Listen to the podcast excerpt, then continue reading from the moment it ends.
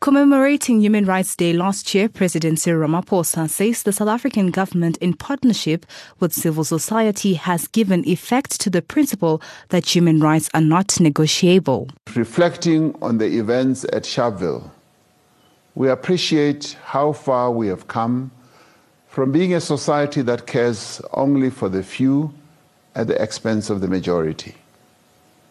Over the past year, government, working in partnership with social partners and civil society, has given effect to the principle that human rights are not negotiable. We have strived to meet our many obligations under the Constitution and the Bill of Rights that is the cornerstone of our democracy. Meanwhile, equality remains the top most violated human right in South Africa. The right to equality remains the right most frequently litigated by the South African Human Rights Commission in the equality courts. Most of these cases involve the use of derogatory comments with racial undertones. Speaking during an interview with eNCA, the South African Human Rights Commission's Mohamed Shafi Ameermia says human rights violations have increased in South Africa what we do, what, we're finding increasingly is that, uh, you know, as you, you know, the top three um, uh, violations that are taking place in the country right now is uh, the, the first one is basically around racism.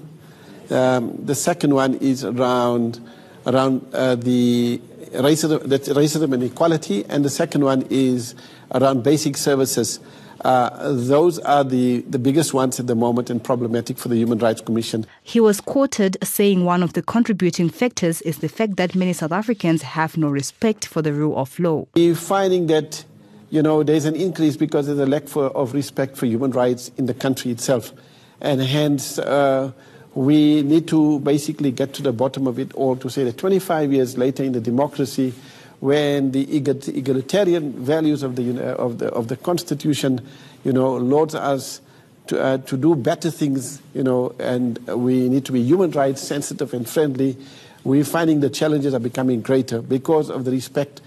There is a lack for the respect of rule of law and also the lack for the respect of human rights in the country. The Commission's Ameermia also noted that the rising tide of racial tensions in the country, which they labeled hardly surprising as most of the complaints received by the Commission concerned racism. Celebrated uh, 25 years of our constitution now, but nevertheless, uh, racism persists in South Africa, as is evidenced from the high number of race based complaints received by the Commission uh, annually as well as through observations contained in research, investigative and hearing reports.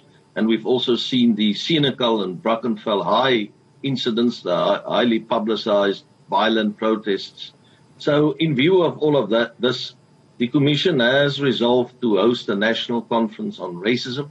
It would be the uh, second of its nature following the national conference on racism in 2000 and our theme is towards social cohesion, non-racialism, and the eradication of racial polarization. Students that Vow FM News spoke to during the week have expressed that the issue of inequality remains a violated human right in South Africa, as we are far from addressing issues like racism. No, I do not believe that all human rights are observed in South Africa, and uh, basically, just in most countries here in Africa, I believe that uh, there are areas that the government could provide better service delivery.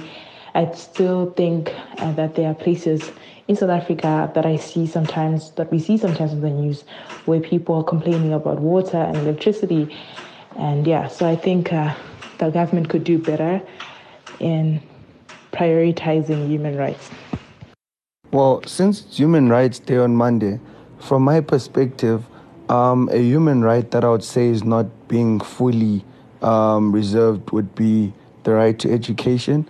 I feel like um, the online learning that we ended up having to undertake due to the COVID 19 created a lot of um, difficulties and exclusion for the less fortunate. Um, obviously, the universities and so forth tried, but I don't think data would help a person living in the farms with network or whatever. Um, I think that's one of the rights, and also um, just looking at how the foreigners have been treated lately, um, I do believe that um, the it's they do have the right to be protected by the government. They're still human beings. They still um, they still have their right to life. They still have their right to not be attacked. They still have their right not to be uh, displaced. I think that's something that could be looked at as well. The South African Human Rights Commission says they constitutionally entrance the right to equality and the equal protection and benefit of the law must be understood against the country's history of inequality, racism, homophobia, and other related intolerances. For VFM News, I am Rumbidzai Chivende.